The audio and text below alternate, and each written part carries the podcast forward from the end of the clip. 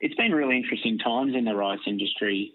I guess in my 25 odd years, uh, where we've seen crops of around a million tonnes come through when there's been water around. And without water, of course, uh, we're back producing way less than 100,000 or even 50,000 tonnes. But after a series of droughts, we're seeing a bit of water come back into system. So it will be really interesting to see how producers respond to that with a big global production backdrop. Uh, Elena, what do we think we'll see in the rice industry this season? Absolutely. Hats off to the rice producers for getting through uh, what has been a particularly difficult year.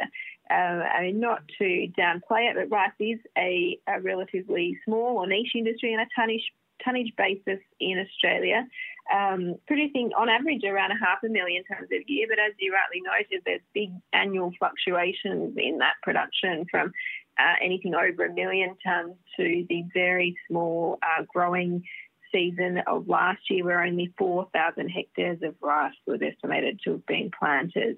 So that creates challenges for our producers who are obviously trying to manage and balance agronomic conditions and requirements with water availability and cost, but also challenges for our rice marketers and exporters as they look to manage their supply chain into key markets. It's probably worth noting that on average, Australia exports around 300,000 tonnes of production.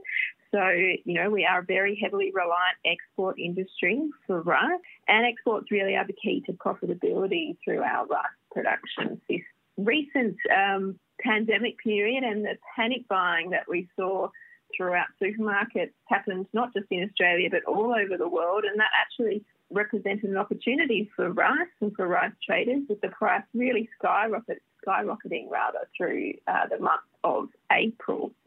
Now, that came at a pretty inopportune time for Australian exporters because there just wasn't much rice in the system, and unfortunately, uh, export orders had to be filled in the end through imports from, from other nations being balanced out with what Australia had on stockpile.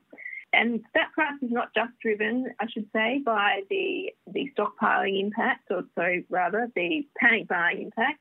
It was also driven by what was happening in some of the world's key rice trading companies. And using Vietnam as, as the major example, we saw some strict export quotas being imposed through the months of April due, due to concern about domestic supply and making sure that there was enough going to be in the system there for their domestic consumers, really causing prices to spike. But what we've seen is those prices really plateau and come off um, from April through to June as those export quotas were lifted in full during May. Vietnam is the world's third largest rice exporter, so you can understand why that has such a major impact on it on prices globally. And while those while those rice prices, sorry, were so out of whack um, with other grain prices over the same period, uh, we do expect that they're going to be um, now perhaps on a bit of a, a downward or neutral trend over the year to come. Now, one of the things driving that is a record production year. We're expecting globally rice production to be up by around 8 million tonnes to a total crop of over 500 million tonnes. That does put the Australian crop into perspective. Now, it's mostly going to be driven by increased plantings and improved yields through some big producing countries like China, Thailand, and other parts of Southeast Asia.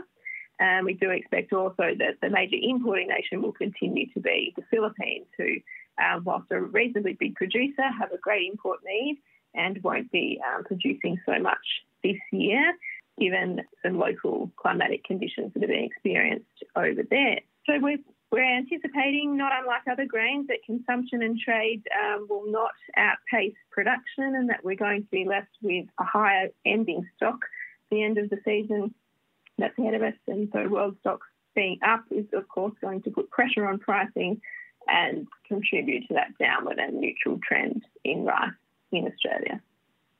Oh, Alana, rice production in Australia has always been heavily reliant on the cost and availability of irrigation water, which has meant that Australia is heavily reliant on imports. Do you think that this is likely to continue, or do you see Australia becoming self sufficient in rice production? In short, Michael, I would say no. It's probably unlikely that we will see Australia become self sufficient in rice uh, anytime soon. The premium that we receive for our value added rice products throughout the world really is um, the underpinning factor to, to, profitability through the rice supply chain for everyone from our exporters through to our producers, particularly as increasing costs of production and, and water costs and competition with other crops start to play out. We're going to need those high export prices and those premium markets to, to really keep that rice production system along.